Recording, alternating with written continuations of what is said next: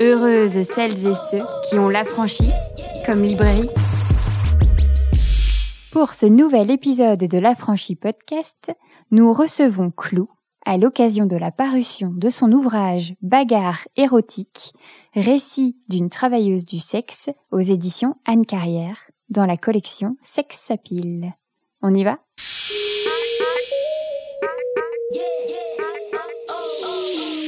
Bonsoir Clou. Bonsoir.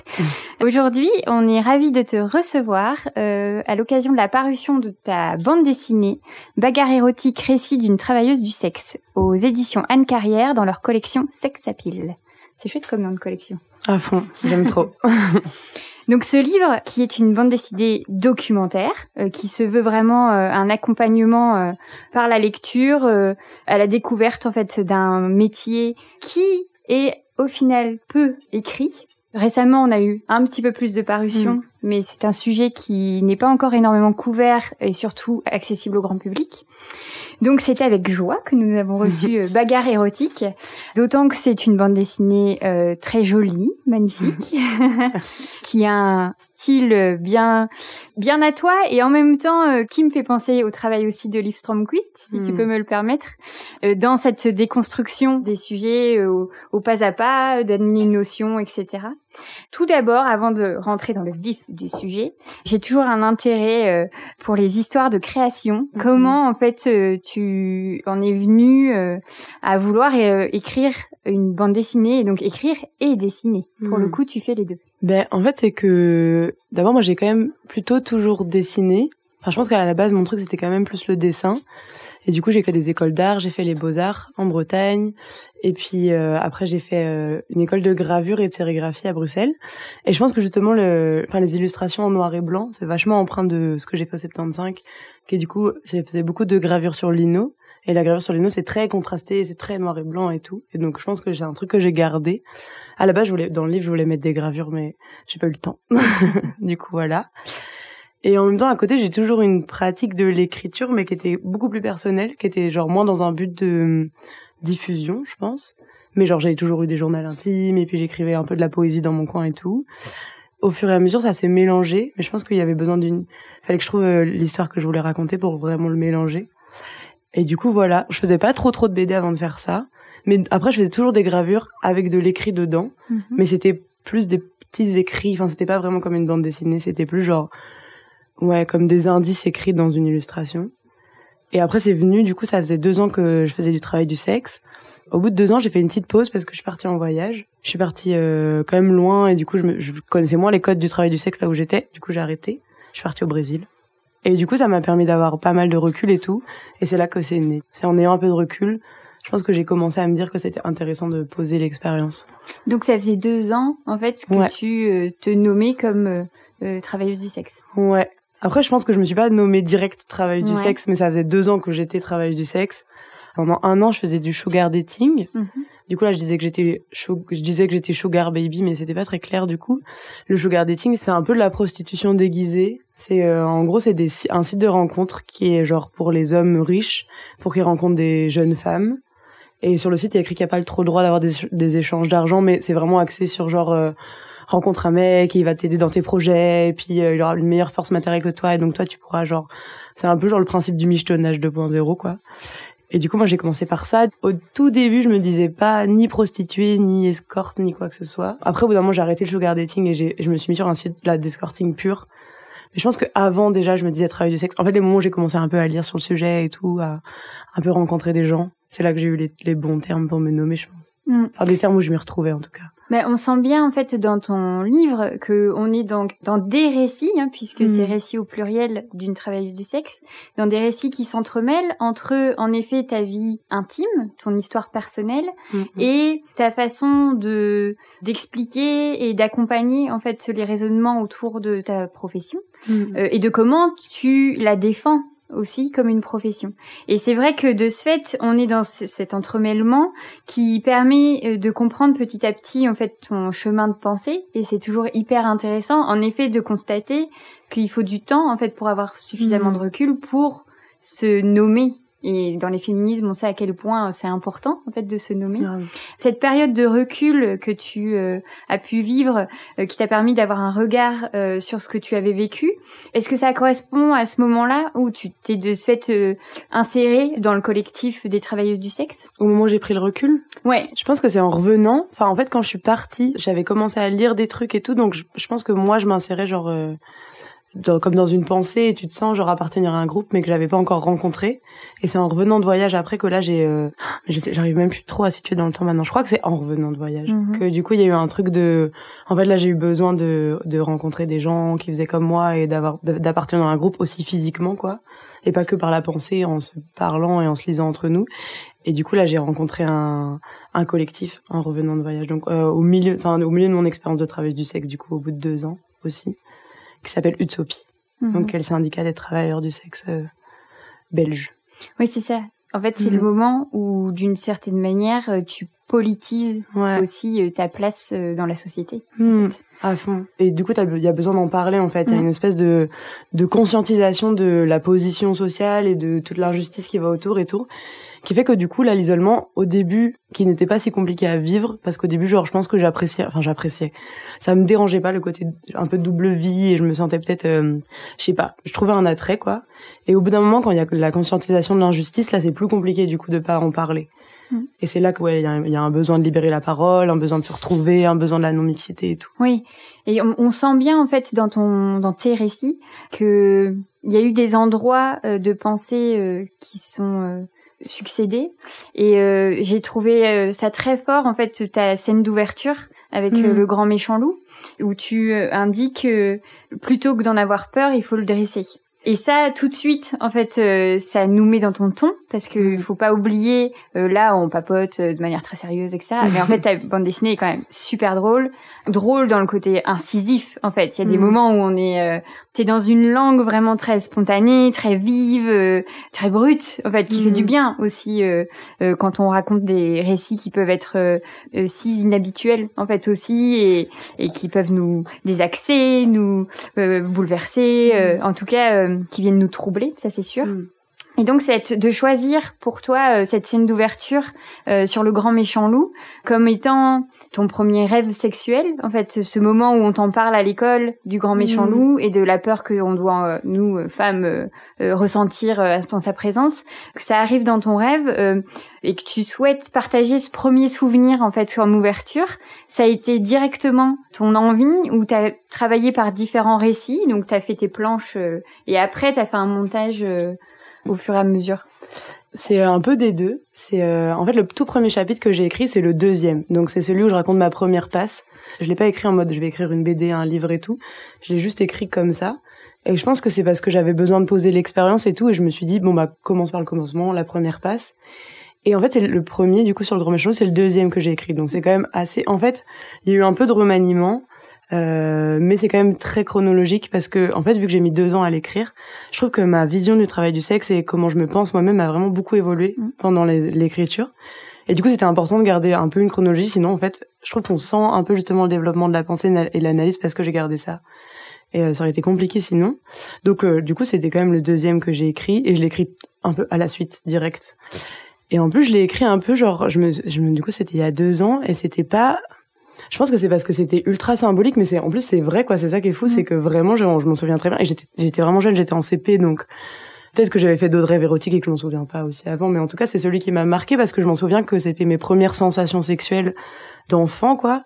Et c'était vraiment une sensation de de se frotter à un loup et parce qu'on avait ouais c'est ça lu des des livres sur le grand méchant loup et tout et en fait en y repensant à cette expérience là j'étais là ouais mais c'est ultra symbolique de comment en fait après j'ai pu voir le travail du sexe et du coup, je trouvais ça hyper bien de le mettre en, en début parce qu'en fait, ça explique limite tout. Enfin, hmm. métaphoriquement, ça explique tout. Et après, c'est moins métaphorique. Tout le livre, c'est beaucoup plus genre, on explique de A plus B euh, pourquoi le travail du sexe est un travail. Mais, mais ouais, je trouve que le début, moi, ça m'a marqué en fait quand j'y ai repensé. J'étais là, mais en fait, depuis le début, j'ai capté que on allait nous imposer un, une peur et que qu'il fallait qu'on fasse attention à, au désir des hommes et que et que ça allait être dangereux tout ça et qu'en fait non non non en fait on pouvait genre en tirer de la puissance Et je trouve que ce rêve, il, en parle très bien. Quoi. Ah mais c'est euh, c'est mm. fou. Enfin, il y a quelque chose d'une clairvoyance. Euh, ouais. moi qui ne l'ai pas eu, hein, c'est déjà euh, me dit euh, incroyable de s'être d'une certaine manière protégé en fait de ce rapport de dominant-dominé mm. dans la sexualité, dans les dans l'érotisme, dans mm. dans le désir dès ce moment-là. En fait, se dire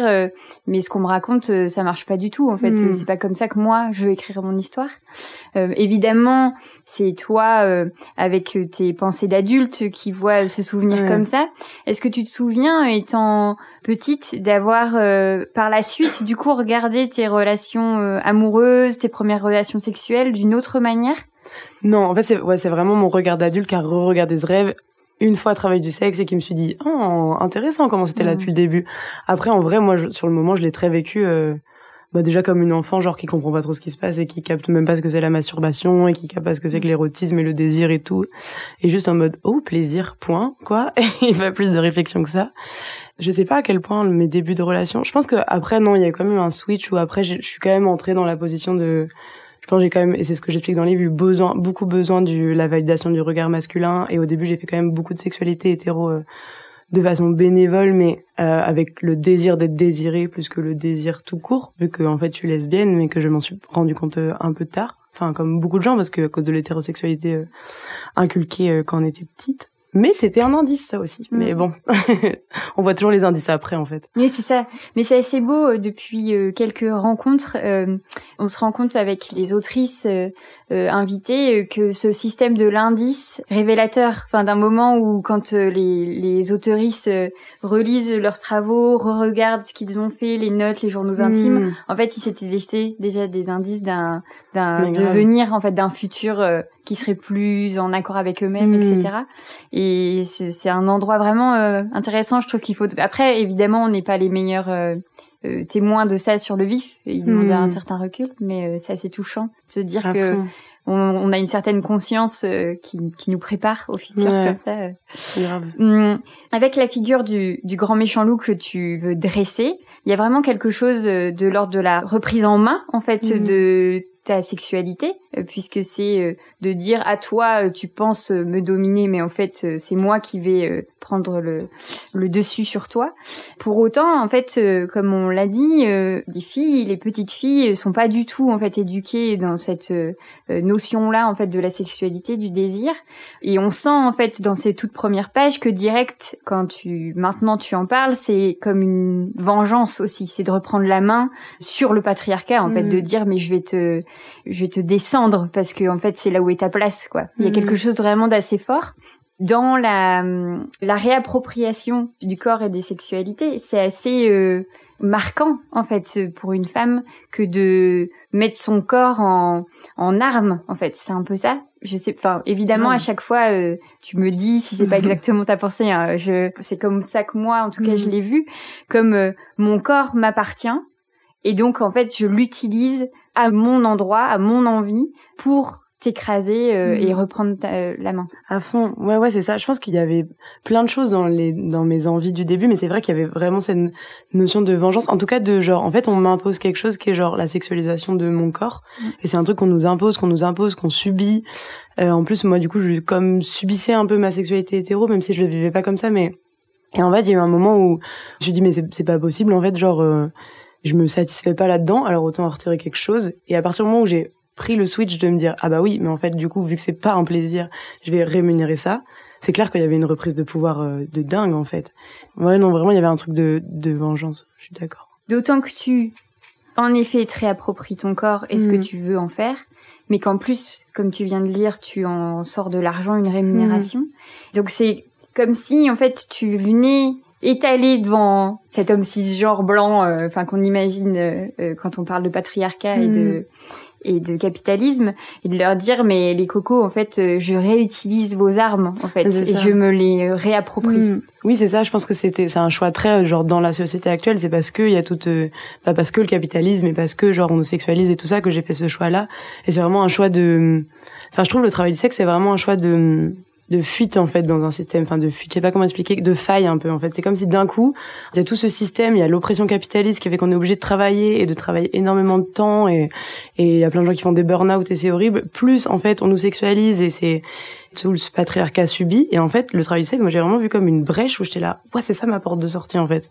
Et je vais pouvoir utiliser ces deux trucs-là, en faire une arme pour pouvoir, et bah, du coup, ne plus faire trop marcher le système capitaliste parce que du coup, je peux très peu travailler, avoir le temps de, à l'oisiveté. Et c'est quand même un truc euh, hyper, euh, pareil, en fait. C'est tellement, genre, à contre-courant de ce qu'on nous demande d'être que, bah, c'est une faille, quoi.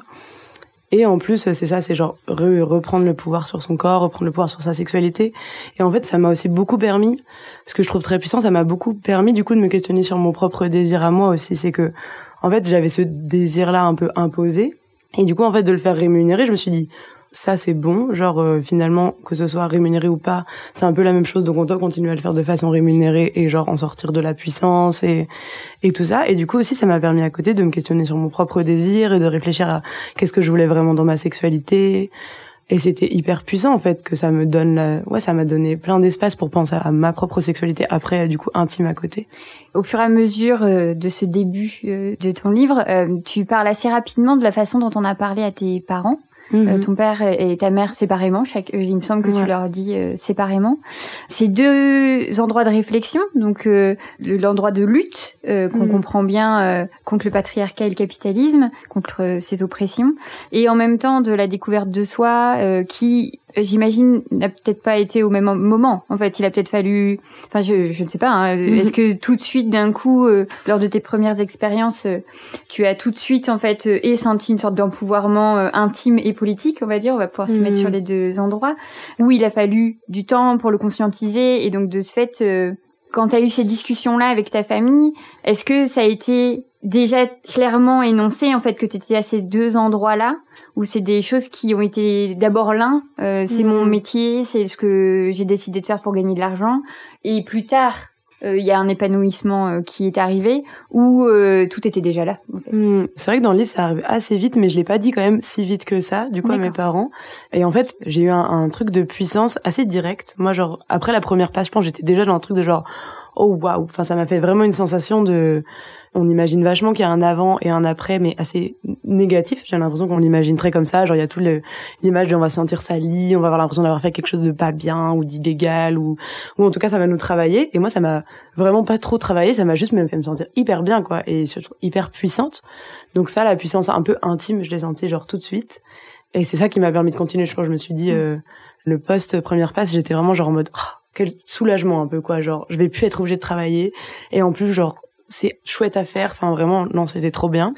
Et après, le truc un peu plus politique est arrivé après, mais en fait, ça se suit. En fait, il y a un peu ce truc de tu vis des expériences intimes, et puis tu réfléchis, puis tu te sens puissante, tu te demandes pourquoi, et après, ça, tu le transformes en un truc un peu politique.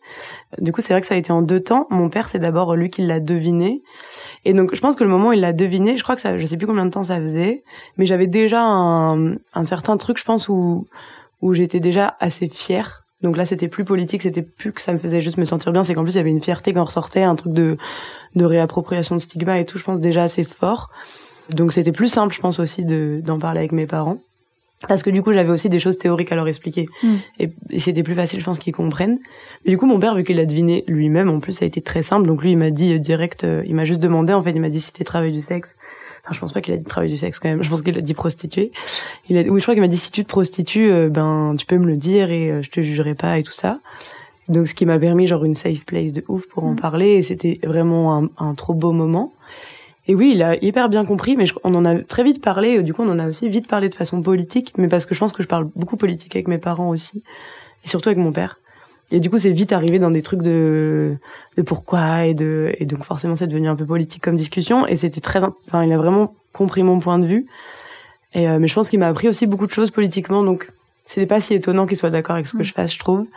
Il m'a juste dit, genre, sois pas trop accro à l'argent, euh, de conseils de mec un peu anticapitaliste, quoi. Et après, ma mère, du coup, je lui ai dit pour une égalité parentale, parce que mes parents sont plus ensemble. Ma mère s'est un peu plus inquiétée, enfin, inquiétée elle a eu un truc un peu plus genre, oh, t'es sûr, est-ce que tout va bien, t'as pas manqué d'argent, tu veux pas que je te donne un peu d'argent, des trucs comme ça. Mais en fait, je lui ai dit, tu vas pas me donner l'argent toute ma vie, il va bien falloir que je trouve un travail, et celui-là, il est très cool, donc voilà, quoi. Et là, c'était bon. Là, tu montres bien euh, l'inquiétude financière, en fait, mhm. euh, qui a été d'abord révélatrice chez ta maman, mhm. euh, et ça va rester quand même un continuum dans ton récit, en fait, de dire, on doit trouver de l'argent pour vivre mhm. dans cette société, et pourquoi pas, en fait, faire ce métier-là. Comme je pourrais être euh, autre chose en fait faire d'autres métiers qui sont euh, pas du tout au même endroit mais qui sont pas pour autant plus faciles qui mm. demandent aussi de se dévouer alors si c'est au niveau de la fatigue si enfin il y a des voilà on, on a bien compris notamment ces dernières années que que tout le monde n'était vraiment pas bien dans son travail, etc. Mais qu'il n'y a pas le choix, en fait, il y a ce côté-là. Mm. Et ici, tu as cet argument qui est très fort de dire, euh, mais en fait, tant qu'à faire des boulots précaires ou difficiles, ou en fait, autant que je choisisse celui qui je veux, et celui-là, en fait, il me rémunère bien pour beaucoup moins en effet de temps et peut-être de fatigue que euh, un caissier ou une caissière euh, de supermarché en fait. Et mm. ça, c'est vrai que c'est un argument que je trouve qui est assez fort et que hmm. peut-être, euh, enfin, je suis pas persuadée de l'avoir tant entendu que ça, de m'être dit, mais oui, à un moment donné, en fait, euh, la position de l'argent dans toute cette histoire, dans tous ces choix, est quand même la principale. Parce que même si on a bien compris euh, l'engagement, l'épanouissement, on s'entend bien dans hmm. toute cette phase où tu as recompris ton désir, etc. Mais il y a aussi, tout simplement, c'est une affaire d'argent, en fait, de fric hmm. et de survie, quoi. Mais oui, et, et je trouve ça bizarre qu'on n'en parle pas dans ces termes-là, alors que, mm. enfin, genre, quand on parle de travail, c'est normal de parler d'argent. Enfin, on travaille tous pour de l'argent, quoi. Et en fait, c'est trop bizarre parce que j'ai l'impression qu'à chaque fois qu'un dialogue de travail du sexe euh, veut bien être entendu, c'est parce qu'elle dit que elle est hyper épanouie dans son travail, ou qu'elle adore son travail, ou que vraiment euh, c'est quelque chose qui la libère sexuellement, ou c'est quelque chose qui lui a permis de se construire. Et, et je pense que c'est vrai. Enfin, je pense qu'à des endroits, ça aide, ça peut aider à se construire dans sa sexualité, ça peut aider à plein de plein de choses en termes sexuels. Mais c'est un peu un des seuls tafs où, euh, où pour pouvoir le pratiquer, eh ben on doit être genre hyper épanoui. Et c'est trop étrange parce que c'est le principe du taf en fait. Si genre on donne une contrepartie financière, c'est qu'on le ferait pas gratuitement en fait. Mm. Enfin, il y a des gens qui font des tafs passionnants et qui continueraient à le faire sans argent. Mais euh, oui, c'est ça. Moi, je suis quand même euh, plutôt précaire et tout, et donc j'ai dû avoir des jobs alimentaires. Et en fait, moi, je supporte pas ça, comme énormément de gens, et je trouve ça vraiment genre fatigant, euh, hyper énergivore de, de donner tout son temps à un travail qui qui nous fait pas forcément du bien. Et, euh, et du coup en fait moi je me suis dit ok tant quitte à avoir un job alimentaire autant trouver un job où tu peux très peu le faire parce qu'en fait genre ce que j'aime pas c'est la contrainte. Et du coup le travail du sexe c'est logique comme réflexion en fait c'est un des tafs accessibles parce qu'il y a d'autres tafs qui payent hyper bien mais qui sont pas si accessibles tu peux pas être médecin en job alimentaire quoi alors que le travail du sexe c'est quand même bon bah voilà on peut c'est comme caissière sauf que caissière tu travailles genre énormément et travail du sexe très peu mm. ou alors tu peux enfin il y a plein de tafs précaires ou aller à l'usine et tout mais là en termes genre de de d'user son corps de d'user son corps pour le capitalisme vraiment le travail du sexe c'est pas euh, on n'use pas trop notre corps quoi on travaille mm. très peu moi je travaille genre 5 heures par mois quoi mais c'est là où ça fait rêver, je pense. Tout ce que tu viens de dire, excuse-moi, t'as coupé, d'user ton corps pour le capitalisme. Mm. Mais ça, en fait, euh, c'est vraiment des concepts qui parfois sont pas du tout conscients. En fait, enfin, on se dit, mais le nombre de personnes qui s'usent à la tâche, c'est quand même mm. une une vraie expression. Ça, on dit de beaucoup de gens en fait qui s'usent à la mm. tâche pour pouvoir payer leur loyer, euh, nourrir, euh, se nourrir ou nourrir leur famille si elles en ont, etc.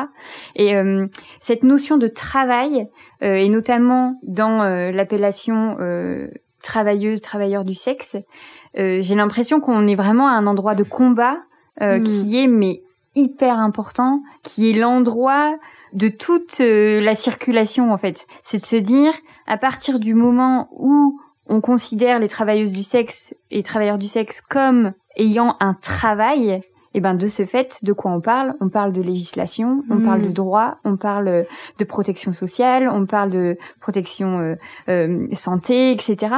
De ce fait, ce poste, ce métier est reconnu, a été amené par euh, vous-même, en fait, les mm. concernés, c'est pas du tout euh, euh, les instituts des métiers euh, qui se sont dit allez on rajoute ça parce que sinon ils auraient été obligés évidemment de faire suivre les législations. Mais de ce fait c'est vraiment cet endroit politique de dire nous sommes des travailleurs travailleuses du sexe. Cet endroit de travail là dans le collectif dans lequel tu participes etc. c'est vraiment un enjeu en fait que vous soutenez énormément. Ouais à fond ouais ouais c'est un truc que je pense que t'es qui est assez commun parce que je trouve que quand on parle de travail du sexe, c'est hyper pluriel et tout, mais alors cet endroit-là de genre, on est des travailleurs et des travailleuses et du coup on, se nomme comme ça. Euh, ouais, j'ai l'impression que c'est très universel. Je crois que c'est un terme qui a été inventé par, mais j'ai oublié son prénom, mais euh, le mec qui a monté le Stras, qui a écrit aussi un, livre, un livre euh, qui s'appelle euh, la politique des putes, je crois, qui est du coup un travailleur du sexe. Et c'est vraiment c'est ça, c'est parce qu'en fait sinon on n'a pas trop de mots. Nous on utilise pute, mais c'est genre c'est un mot très communautaire et qui est genre mm. pour nous quoi. Et du coup sinon les gens ils nous disent prostituée, mais prostituée, on y a tout de suite un imaginaire hyper du coup négatif et et ouais, c'est très genre le, utilisé par les journalistes. Enfin, un côté très victimisant dans la tête des gens, je trouve, prostituée. Sinon, il y a escorte, mais c'est pareil, c'est ça, escorte, j'aime pas parce que c'est un côté un peu genre, justement, je suis pas une prostituée, je suis plus mm. chic que ça. Enfin, il y a un peu une hiérarchie comme ça qui se met en place entre les travailleurs et travailleuses du sexe que je trouve un peu, bah, dommage et pas vrai. Et du coup, ouais, la travailleuse pour justement dire, bah, en fait, on fait un travail et, et comme tout le monde, on mérite des droits. C'est ça, on mérite des droits, on mérite genre, euh, on mérite, bah, tout ce qui est de l'ordre du travail. Parce que, Ouais, c'est ça. Mais là, c'est assez fou. En, Belgique, du coup, ça vient d'être décriminalisé. Donc, en Belgique, c'est ouh, premier pays d'Europe à où on est vraiment des travailleurs et travailleuses du sexe, genre légalement, depuis deux semaines. Donc voilà, moi je me suis pas encore déclarée et tout, mais mm. euh, je pourrais si j'ai envie. Et c'est fou. Du coup, il faudrait que la France prenne un petit exemple. Parce que de ce fait-là, c'est la première fois qu'on va vivre euh, cette avancée. Est-ce que euh, tu sais Enfin, là, tu dis que tu ne l'as pas fait, mais ça veut dire euh, que maintenant, tu vas pouvoir te déclarer, euh, être fiscalement imposé, je hmm. suppose. Euh, enfin, rentrer complètement dans le game de l'emploi, en fait. mais aussi d'être protégé en cas, je sais pas, d'arrêt maladie, de hmm. toutes les situations, en fait qui accompagnent aussi la législation du travail. Mais oui, c'est ça. En fait, maintenant, ce qu'on va pouvoir faire en Belgique, c'est qu'on va pouvoir se déclarer comme indépendant. Mhm. Et en fait, c'est ce que faisait déjà, et même en France, c'est ce que font genre beaucoup de travailleurs et travailleurs du sexe, et qui se déclarent indépendants. Et puis en fait, du coup, là, quand on est indépendant, il y a plein de petites euh, cases à cocher, et du coup, on peut choisir le métier qu'on veut, mais il n'y a pas de travail du sexe. Et du coup, il y en a plein qui se déclarent sur des fausses, euh, des fausses identités et qui, euh, bah, du coup, qui blanchissent leur argent et tout et tout. Mhm.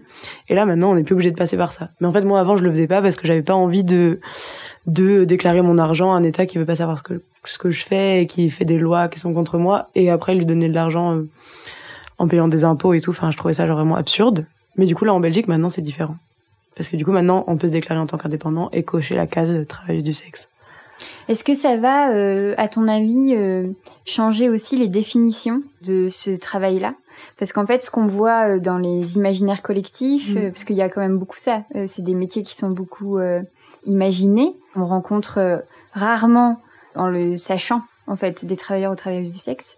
En tout cas, évidemment, suivant les endroits que dans lesquels on est et les, les personnes que l'on rencontre. Mais je veux dire, c'est quand même pas le métier le plus connu en vrai en fait du mm. monde mais euh, dans la façon dont cet imaginaire collectif euh, construit en fait une identité des travailleurs et travailleuses du sexe j'ai l'impression que c'est encore très radicalement euh, euh, opposés. C'est euh, où d'un côté il y a, alors de ce fait, j'ai pas 50 mots, donc je vais utiliser celui de prostituée, mais comme tu viens de le dire, ça va peut-être hmm. pas exactement vouloir dire ça, mais le côté prostituée racoleuse qui serait hmm. celle qui cherche les clients, etc. Et en face, la victime qui serait plutôt associée à la traite des êtres humains, hmm. etc. Mais j'ai l'impression qu'on a Enfin, il y a vraiment cette faille, alors qui est peut-être due en effet au fait qu'il n'y avait pas de loi, pour venir mettre au milieu en fait juste quelqu'un, euh, quelqu'une qui est euh, ok pour faire ce métier, euh, qu'on parle de mm. consentement en fait. Mais euh, est-ce que tu penses que l'évolution des lois permettrait de ce fait de faire des définitions beaucoup moins radicales et moins violentes en fait à vos égards? Mm. bah, Je pense. Après, je pense que c'est pas parce que les lois vont changer que genre l'espèce de d'avis général sur nous et toute la stigmatisation et tout va pas changer. Genre, je sais pas, c'est pas parce que depuis qu'il y a le mariage pour tous, il y a plus d'homophobie, par exemple. Mm. Donc, je pense que ça va continuer, mais en tout cas, il, va, il y a quand même un truc où au moins on va se sentir un peu plus en sécurité dans notre travail. Après, je pense pour ce truc de d'image publique, un peu de fantasme et tout ce que font les gens, je pense que ça va pas bouger tout de suite, tout de suite, mais c'est parce qu'en fait, il y a pas assez de, on ne voit pas assez, quoi. Il y a pas assez de récits de concernés. Mais là, comme tu disais au début, c'est vrai qu'il y en a de plus en plus et c'est mm. cool, mais parce que je pense que là, la société est un peu plus peut-être prête pour nous voir et qu'en fait ça arrangeait bien de nous mettre soit dans une position hyper victimisante parce que du coup là c'était cool parce qu'on pouvait nous sauver. Quand on est une victime bah, on n'est pas en position de puissance et du coup ça fait pas peur. Et pareil quand il y a le truc un peu racoleur et tout on est c'est très euh, maléfique. Enfin il y a un côté vraiment genre on est vu comme je sais pas il y a un côté un peu pécheresse limite. Enfin c'est très mm. genre biblique un peu comme truc. Et c'est pareil enfin du coup on peut nous mettre dans la case des mauvaises filles des mauvaises mœurs et tout mais en fait on voit qu'on est juste des personnes genre vraiment genre basiques et qu'on peut vraiment être la voisine d'à côté et et ben je pense que mais que du coup ça fait flipper en fait parce que ça veut dire ah ben la voisine d'à côté elle peut être hyper puissante en fait et ça je pense qu'on veut pas on veut pas trop l'entendre on a envie que ce soit vraiment des cas à part et des des gens qu'on peut aussi genre dire souvent on a l'air aussi folle un peu enfin souvent on dit que c'est un peu un choix de de timbrer de se prostituer qu'on doit vraiment avoir genre un problème enfin des trucs comme ça et en fait, de voir qu'en fait, non, c'est des gens tout à fait euh, normaux et c'est un choix très sain. Et tout ce que nous, on raconte, en fait, quand on nous donne la parole, en fait, c'est une parole qui veut pas trop, trop être entendue, quoi. Parce que ça donnerait peut-être envie à d'autres gens aussi, mm. à d'autres meufs de se prostituer. Et je pense que ça, ça fait un peu peur aussi. Oui, et d'autant que euh, on n'en est pas. Alors même si les récits sur les sexualités euh, sont de plus en plus présents, euh, mm. notamment grâce au féminisme, mais pas que. Enfin, c'est toutes ces périodes où les femmes reprennent leur narration, en fait, se racontent énormément. Malgré tout, en fait, on arrive très difficilement à sortir d'une sexualité hétéronormée et donc romantisée. Et hmm. donc, bah, l'argument principal, et dont tu parles notamment euh, dans ton livre, c'est euh, ce sexe romantique qui est, euh, ben, il faut des sentiments pour qu'une femme puisse avoir des orgasmes, puisse prendre du hmm. plaisir, etc. Et peut-être que ça participe à cette diabolisation de se dire, mais c'est inconcevable puisque vous ne pouvez hmm. pas aimer d'amour tous vos clients, euh, euh, donc ça ne peut pas exister en fait. C'est quelque chose qui passe l'étape encore d'après sur euh, l'émancipation des femmes, de dire mais en fait ma sexualité peut être aromantique quoi. On peut être complètement hmm. pas du tout dans ce système-là, et c'est comme ça que ça devient un travail d'ailleurs. À fond. Je trouve il y a plusieurs steps un peu à passer, et il y a un peu genre c'est ça genre un peu passer le diktat de genre être une salope un peu. Enfin il y a un peu ce truc là je pense qui est déjà hyper dur à passer. Et ça c'est un peu faire du sexe sans sentiment. En général quand on fait du sexe sans sentiment on est on va avoir le stigma salope. Et en fait après il y a le salope genre un peu professionnel quoi. Il y a un truc genre en plus je me fais payer et et c'est un double truc. Et j'ai l'impression qu'en plus le fait qu'on existe et en fait, ce stigma, il existe aussi pour faire peur aux autres meufs et du coup pour pas qu'elles se libèrent. Enfin, j'ai l'impression que du coup, nous, en nous lançant un peu des cailloux, enfin, ce truc un peu de être là, genre, ok, ben, regardez en fait à quel point une femme peut être stigmatisée pour sa sexualité. C'est fait aussi pour que tout le monde reste bien en rang, en fait, je mm. pense aussi. Et du, coup, n'ose pas dépasser ces stigmates de salope et de pute après, du coup, quoi. Mm. Et un autre euh, point que tu met en lumière dans ta bande dessinée et dans la, euh, enfin, je, je n'y avais mais jamais pensé, c'est qu'en fait, les clients sont en énorme majorité des hommes cisgenres. C'est-à-dire que les femmes ne se permettent pas d'aller se faire appel à des travailleurs ou travailleuses du sexe. Ça, c'est un endroit en fait de pensée qui demanderait à être, euh, exploré parce que de se dire pourquoi en fait les femmes ne se permettent pas plus ce que les hommes se sont toujours permis en fait mm. quand même depuis très longtemps. Enfin, cette réalité-là que les femmes ne vont pas euh, vous voir, tu l'expliques toi comment? Ben, depuis que je, c'est un passage dont on parle souvent et du coup j'ai réfléchi euh, mm. un peu. Mais en tout cas, ce que je dis dans le livre, c'est que je trouve, ouais, je trouve ça trop dommage parce qu'il y a, il y a ce truc où en fait, bah, les clients c'est ça, c'est que des mecs cis, euh, que des mecs cis. Et euh, par contre, dans les dans les personnes qui se prostituent, c'est que des personnes sexisées, et c'est pour ça qu'on dit que en fait euh, c'est hyper patriarcal et nanana et que c'est à abolir, mais qu'en fait pas du tout. Il suffirait qu'en fait il y ait autant de clientes que de clients et que genre les mecs cis euh, hétéros se mettent aussi à se prostituer et que du coup les les femmes par exemple osent aller payer quelqu'un pour assouvir leurs désirs. Mais c'est ça, je pense que c'est quelque chose qui est compliqué quand on nous éduque à tout ce romantisme, au fait qu'il en a besoin de sentiments et qu'en fait euh, et qu'en fait on doit se réserver pour un homme. En fait, finalement, ça va avec ce truc-là qu'en fait il faut euh, genre pas trop avoir de sexualité libérée parce qu'il faut se, dans l'idéal, se marier avec un homme cis hétéro et puis après faire des bébés pour qu'en fait lui il ait une progéniture. Enfin, c'est vraiment juste genre en fait on est là pour que eux ils aient des bébés et que genre le patrimoine continue de tourner quoi finalement. Et du coup le TDS c'est vraiment l'inverse de ça. Mais je pense que vu que on nous éduque quand même vraiment à ce côté-là, genre au romantisme, je pense que c'est compliqué de passer le step de se dire bon, en fait, j'ai pas du tout besoin de romantisme. Là, j'ai un désir qui est très très brut. Et en plus, je vais payer quelqu'un pour assouvir mes désirs. Je pense que, en plus, du coup, il y a un truc qui peut être aussi assez puissant de dire genre, en fait, je t'ai payé, donc là, moi, je veux ça, ça, ça, ça. En fait, c'est aussi genre réussir à poser ses désirs réussir à déjà se dire qu'est-ce que vraiment moi j'ai envie. Enfin, ça, on nous apprend tellement à désirer, être désiré, à genre euh, faire du bien à l'autre. Enfin, on est vraiment dans des positions de. Et je pense que c'est pour ça aussi que le peut-être. Euh, peut-être c'est plus facile c'est pour ça enfin non je sais pas c'est juste que oui on nous apprend pas à, à nous questionner sur ce qu'on a vraiment envie et à pas penser à l'autre en fait et à dire genre alors que l'autre il est très consentant s'il est là pour de l'argent et tout mais je pense que c'est ça après je pense qu'il y a aussi le fait que On l'a dit il y a pas longtemps, c'est vrai que les femmes ont un peu moins de force matérielle que les mecs aussi. Il y a quand même peut-être moins de personnes sexisées qui pourraient, par exemple, payer 200 euros pour avoir... Euh, mais je pense que si, je pense qu'il y en a quand même plein mm. qui pourraient le faire, mais qui s'autorisent pas parce qu'elles ont, je pense, bah, peur d'être jugées, peur d'être stigmatisées. Je pense que si elles le feraient, en tout cas, ce serait genre hyper en cachette, j'imagine. Ou pas forcément. Et genre, franchement, trop force à, mm. aux gens qui se cachent pas et qui le feraient, mais mais j'ai l'impression que oui, il y a un truc de honte, quoi, de honte. De, on a trop honte de nos désirs, on a trop honte de payer quelqu'un pour l'assouvir, et c'est trop dommage. Enfin, faudrait que ça change en fait, parce que surtout que dans le travail du sexe, en fait, il y a un truc. Euh, toutes les personnes sexisées, on a quand même beaucoup à avoir des traumatismes sexuels et du coup ça peut être aussi un peu flippant pour nous la sexualité à des endroits parce qu'on a peur que l'autre outrepasse nos limites en général. Si on l'a déjà vécu, en tout cas, c'est forcément c'est une peur qui peut rester. Et en fait, dans le travail du sexe, en fait, vu que nous on n'a pas de désir sexuel à proprement parler, on a du désir d'argent, on a, on est là pour plein de raisons qui font qu'on donne notre consentement, mais le consentement n'est pas donné contre eux parce qu'on a du désir. Et du coup, si la personne vient nous voir et nous dit alors moi ma limite c'est ça, ça, ça, et je veux qu'on fasse seulement ça, ben nous on va pas avoir ce truc de désir qui fait qu'on va pouvoir penser à dépasser la limite. Je dis pas que le désir fait que genre on peut la dépasser, non, mais mais en tout cas nous on ne va vraiment à zéro moment avoir même envie de le faire. Et du coup c'est hyper safe en fait comme cadre et ça peut être un super moyen de de se remettre dans la sexualité et de vivre un moment vraiment de care et de tendresse qui soit pas euh, flippant quoi alors que je sais pas draguer un mec dans un bar ben en fait ça peut faire peur parce qu'on sait qu'ils peuvent être dangereux quoi mm. alors que je pense qu'un une travail du sexe ou un travailleur du sexe ben beaucoup moins mais dans le rapport de payer une demande mm. en fait c'est vrai que de ce fait ça cadre tellement bien bah ouais oui quand tu dis ça comme ça euh, en effet c'est hyper euh, empouvoirant pour la personne mm. et c'est d'une certaine manière il y a une sorte de ping-pong d'empouvoirment de à des endroits très différents, mais qui mm. en même temps euh, permettent quelque chose d'assez fort.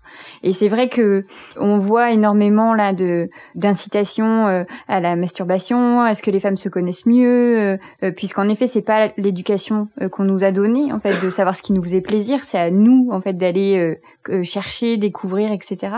Et qui de mieux en fait qu'un ou qu'une travailleur travailleuse du sexe pour aider en fait à cette exploration puisque ce sont des experts expertes quoi. Il y a quelque chose euh, tout comme des personnes vont voir des sexologues en fait, euh, ça devrait être des sortes de métiers euh, qui cohabitent, quoi. Mais grave. Mais oui, moi j'ai bah, j'ai une collègue là qui ça vient d'arriver justement. Elle a un de ses clients, c'est un mec trans donc qui a vécu des traumatismes sexuels comme beaucoup de personnes sexisées du coup, et qui a fait de la thérapie, puis qui a vu des sexologues et tout, qui a fait toutes ces étapes là et qui était là. Bon, théoriquement maintenant j'ai capté, mais maintenant pratiquement, bah il faut que pareil, il faut que je continue la thérapie de façon plus corporelle et du coup là, je pense que c'était, ça peut se faire euh, genre dans une relation, euh, enfin bénévole et tout, de, de travailler sur nos traumatismes ensemble et tout, et c'est très beau de le faire comme ça. Mais je pense que c'est aussi un super moyen de le faire, quoi. Mm.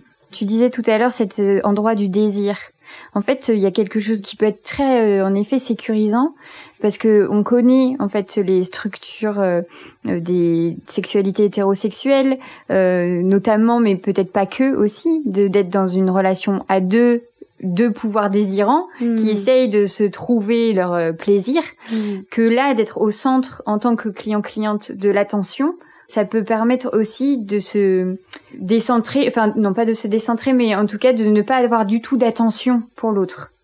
Et ça, c'est un endroit hyper intéressant dans la reconstruction hmm. euh, et la connaissance de soi, de se dire j'ai pas à réfléchir au fait que ça le plaisir soit réciproque. Ouais, c'est ça, au plaisir réciproque, je pense, et aussi à tout ce truc de séduction. Parce que je pense des choses aussi beaucoup qui bloquent dans la sexualité, c'est se dire genre, ok, mais à quoi j'ai l'air là quand cette personne fait ça, et, et non, et dans cette position, je me trouve pas bien, et gna, gna, Enfin, il y a beaucoup de choses aussi, mm. je pense, qui peuvent entrer en jeu quand on fait de la sexualité à quelqu'un qui on a envie, qu'on a envie de séduire, quoi. Et euh, je pense qu'avec euh, un ou une traduction, en fait, on s'en, on s'en fout un peu. Enfin, par exemple, si, si quelqu'un va nous masser et qu'on paye un masseur euh, tu vois mais en massage on, s'en fout d'être un peu euh, comme ça et se faire masser. Mais je pense que c'est un peu pareil dans le travail du sexe c'est vraiment que pour le plaisir quoi. Et du coup il y a pas tout ce truc de de d'essayer d'avoir l'air et de rester euh, sexy et sensuel en gros quoi. On s'en fout en fait. C'est juste du plaisir et du coup je pense que ça aide aussi au lâcher prise un peu mm. corporel. Oui ça peut être cette euh, mm. cet endroit là aussi. Grave. Une notion qui revient énormément dans ton livre c'est cette importance du collectif qui euh, est très touchant, euh, mm. enfin touchante même puisque c'est une notion, de montrer en fait que euh, ça a été dans ta politisation un endroit important en fait que de d'aller vers ce collectif, de et puis aussi de terminer ton travail dans le livre par des conseils bienveillants en fait de comment euh, agir parmi cette communauté-là, en fait. Comment on en parle, comment on accueille les paroles, comment euh, on peut être présent, présente en tant que personne qui n'est pas une personne concernée.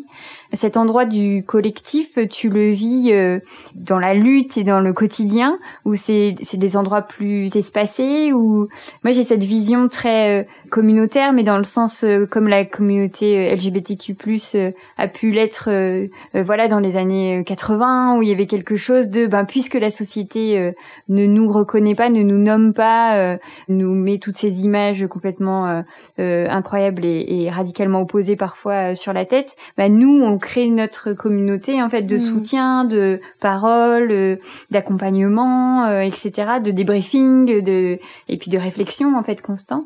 C'est beau en fait de se mmh. dire que tu appartiens à une communauté qui te soutient. Ça c'est à fond. C'est fort. Ouais, ouais, non, non, c'est assez fou. En vrai, c'est, c'est vraiment une super communauté. Enfin, en tout cas, moi, je la trouve vraiment belle. Et je pense que c'est ça, c'est avec ce truc de, en fait, quand il y a toute une société qui te rejette, bah forcément, le, le, tout petit morceau que tu trouves où on est un peu bien ensemble, bah forcément, ça crée des liens hyper forts. Et c'est vrai que c'est un soutien qui est, enfin vraiment très dingue. Moi ça vraiment c'est ça m'a fait vraiment du bien parce que bah, comme je disais tout à l'heure, il y a eu quand même un moment d'isolement quand tu commences à capter que en fait c'est injuste et que ça va pas du tout cette place que tu as dans la société mais qu'en fait euh, bah, tu pas envie d'en prendre une autre, tu as juste envie qu'on t'accepte à cette place-ci. Du coup, voilà, il a eu vraiment un besoin de trouver cette communauté que heureusement du coup j'ai trouvé. Après j'ai rencontré euh, plein d'autres personnes euh, dans ce milieu-là et on est devenu ben, aussi très amis quoi. En fait, c'est ça aussi, c'est que ça a créé des liens d'amour euh, hyper forts.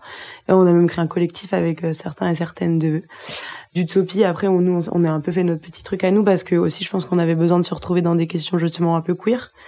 Et en fait, maintenant, on a un collectif aussi euh, que de TDS, mais qui sont aussi que des personnes queer. Et je pense que c'est beaucoup d'enjeux qui se ressemblent parce qu'il y a beaucoup justement genre tous les questionnements sur l'hétérosexualité, sur le fait de la monétiser, de vivre. Enfin bref, plein de questions euh, qu'on réfléchit ensemble. Et justement, c'est ça, c'est vraiment ça, c'est genre de parler de nos intimités ensemble et de se politiser ensemble et de de se soutenir beaucoup. Je sais que par exemple, un des trucs qu'on fait le plus et ça paraît anodin, c'est des apériputes. Donc vraiment, le concept, c'est on boit des bières et on est entre nous. Mais en fait, c'est juste ça qu'on a besoin parce que c'est des moments de respiration où en fait, on peut parler de choses qui nous concernent nous, sans avoir besoin de prendre des pincettes parce que les gens comprennent pas, sans avoir peur d'être stigmatisés, sans avoir besoin d'expliquer trop plein de choses. Enfin, je pense plein de choses que vivent toutes les communautés opprimées en fait quand ils sont genre du coup en mixité et que après tout ce soulagement qu'est la non mixité ouais c'est ça dans le TDS c'est hyper fort parce qu'en plus il y a vraiment un truc que de même l'État est pas d'accord quoi donc c'est vraiment euh, c'est frontal en fait comme rejet et donc je pense qu'après c'est c'est très euh, c'est très puissant du coup tant de puissance dans ces discussions. Hein. Ouais. Envie de dire, on était plutôt pas mal. Hein. Merci beaucoup, Clou, pour cet échange. Merci à toi. Alors, heureuse? Vous venez d'écouter un nouvel épisode de l'Affranchi Podcast en compagnie de Clou à l'occasion de la parution de son ouvrage Bagarre érotique, récit d'une travailleuse du sexe dans la collection Sexe à pile d'Anne Carrière. L'Affranchi Podcast, c'est Soisy Courbet à la réalisation et Camille Cario à la post-production et au montage.